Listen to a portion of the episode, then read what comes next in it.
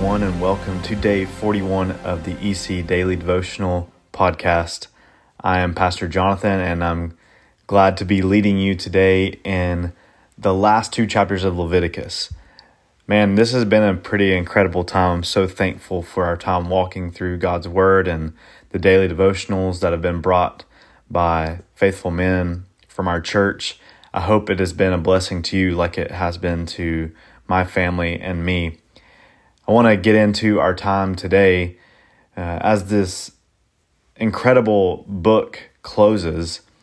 We have in chapter 26 God giving to the people of Israel blessings for their obedience and then punishment for their disobedience, as your text heading might say.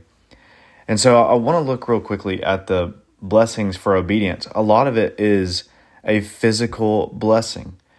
Okay, so when God says, If you walk in my statutes and observe my commandments and do them, then I will give you, there's rains in season. The land shall yield its increase. The trees of the field shall yield their fruit. Your threshing shall last to the time of the grape harvest, and the grape harvest shall last to the time of sowing. There, it, the list goes on and on. The, the physical blessings that come with obedience to the Lord are real God commands obedience, and obedience to God leads to life. Now, obviously, there are times and situations where death occurs, where sickness occurs, and it can be to the most faithful people that we know. But for the most part, for society and culture, a culture who obeys the commands of God is undoubtedly a blessed culture by God. And we have seen that throughout history where the gospel goes forward, where God is worshiped, that nation thrives. And we desire to see that happen. This is why we preach the gospel as good news. And this good news affects not just what happens to us in eternity, but it affects our lives now. We don't say that as our hope being just what happens in this life. We are not prosperity preachers. We don't believe in the prosperity gospel, but we believe in the gospel that does good things for people both physically and spiritually. This is how Jesus cared for people nonetheless. But what I think is really important, what we cannot miss, is how this section of Scripture closes in the blessings for obedience. Look here at verses 11 through 13. The word of the Lord says, God speaking here, I will make my dwelling among you, and my soul shall not abhor you and I will walk among you, and I will be your God, and you shall be my people. I am the Lord your God who brought you out of the land of Egypt, and you shall not be their slaves. And I have broken the bars of your yoke and made you walk erect. And this is really good stuff because it points us to the reality of the spiritual blessing that comes with obedience to God. When our hearts are transformed to desiring God rather than desiring selfish pleasure, then He becomes all that we want. And this looks forward to the very end of all things.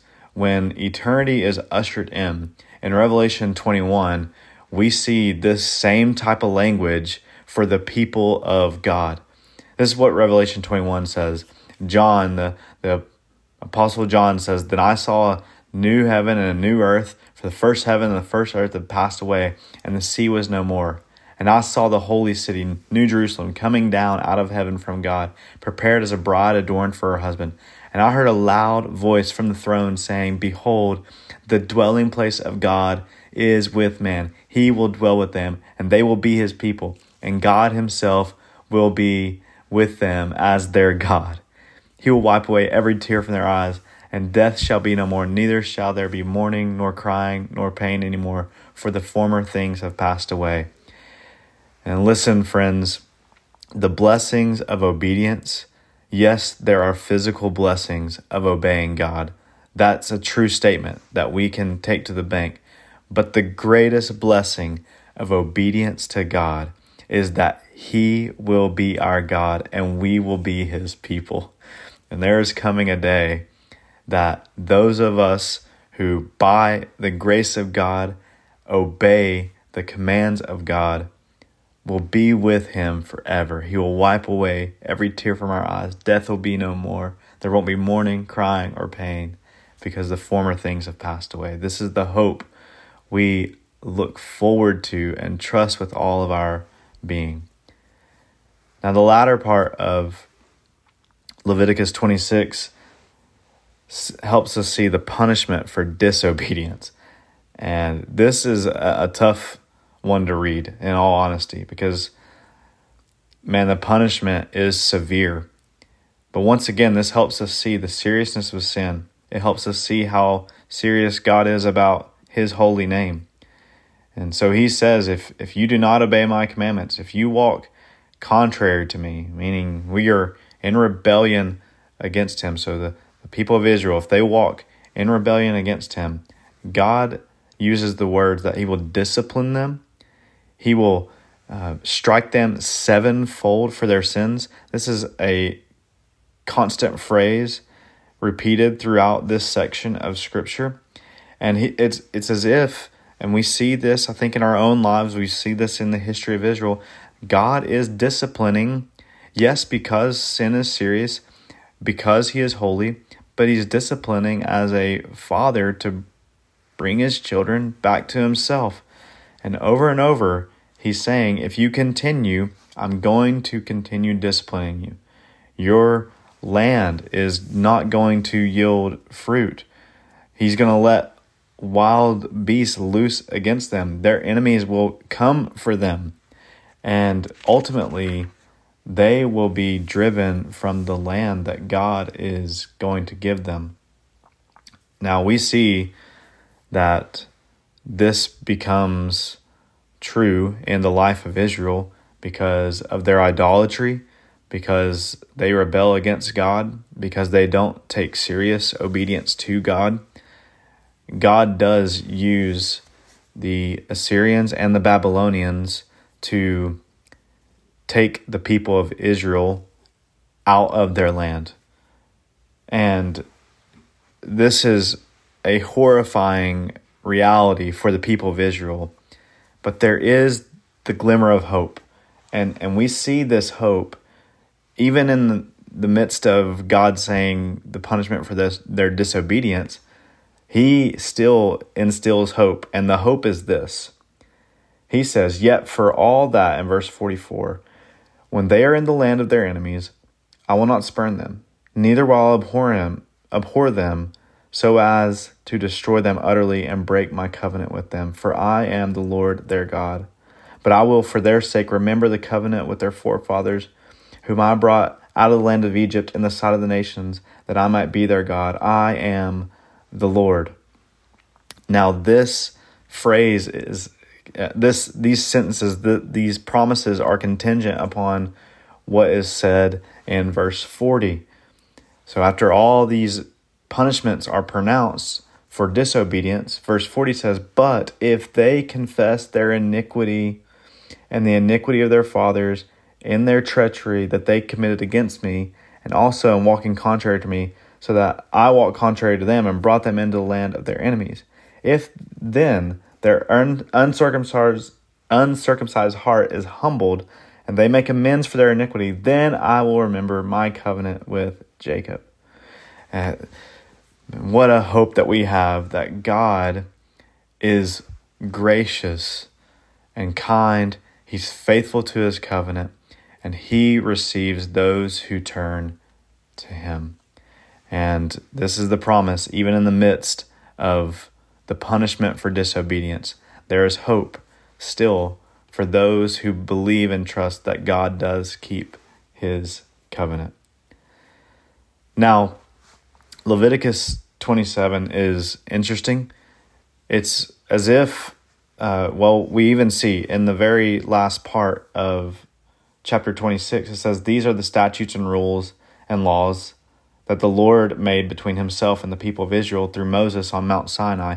And so you have the statement of law. We've seen all the laws concerning uh, ceremony and worship, um, diet, uh, moral laws, all those things being listed in Leviticus.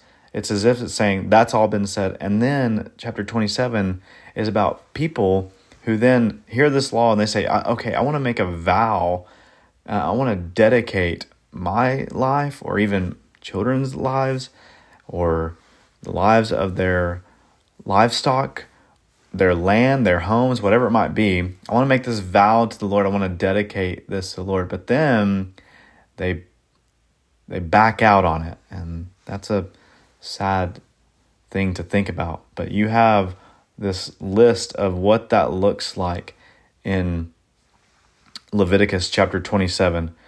And basically, what the Lord is saying in this chapter is whether you're dedicating your own life, the life of your child, the life of uh, livestock that you have, whether it's clean or unclean, whether you're dedicating your house or land, you must count the cost of that dedication. Uh, this is like the dedication that Hannah had with her son Samuel. She dedicated him to the Lord, and we see his faithfulness throughout his entire life. She certainly did count the cost of dedicating her life and her son's life to to to God and, and his commands. Now, a couple of points I, I want to make about this. There's uh, one part in particular that's interesting. In verse 28 and 29, we see that no devoted thing that a man devotes to the Lord or anything that uh, of anything that he has, whether man or beast, or of his inherited field, shall be sold or redeemed. Every devoted thing is most holy to the Lord. Verse 29 is important. No one devoted who is to be devoted for destruction from mankind shall be ransomed. He shall surely be put to death. This certainly brings to mind our time in First and Second Samuel when when King Saul was told to devote the Amalekites to destruction, and he he doesn't. He doesn't completely destroy them, and God holds him accountable for that. And when the Lord gives these clear commands, we must obey him. But the last thought that I really want to leave us with today is when we hear the commands of God, and we we should delight that God has called us to Himself, uh, most specifically by faith in His Son, Jesus Christ, who has upheld this law completely, perfectly.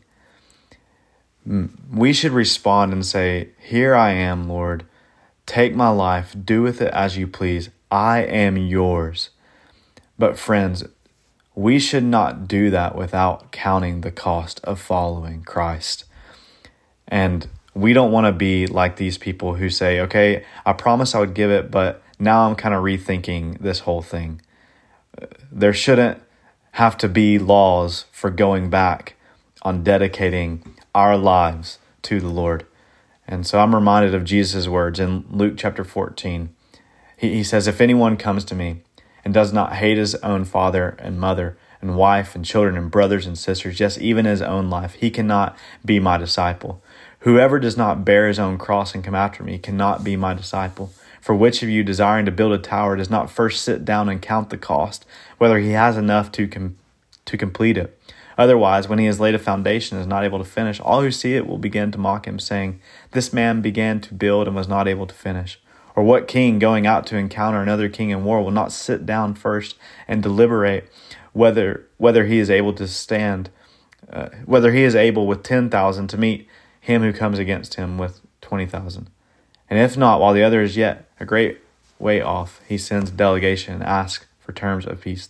Therefore, any one of you who does not renounce all that he has cannot be my disciple. Friends, we must count the costs follow Jesus. And I promise when we do count the cost, He is worth it. And there is nothing worth going back for in regards to following Jesus. I pray today that you trust the Lord with all your heart, soul, and mind and strength. You love Him and you uh, obey Him, knowing that it is worth it. Uh, love you, friends. Hope you have a great day. And uh, we will see you, Lord willing, tomorrow at church.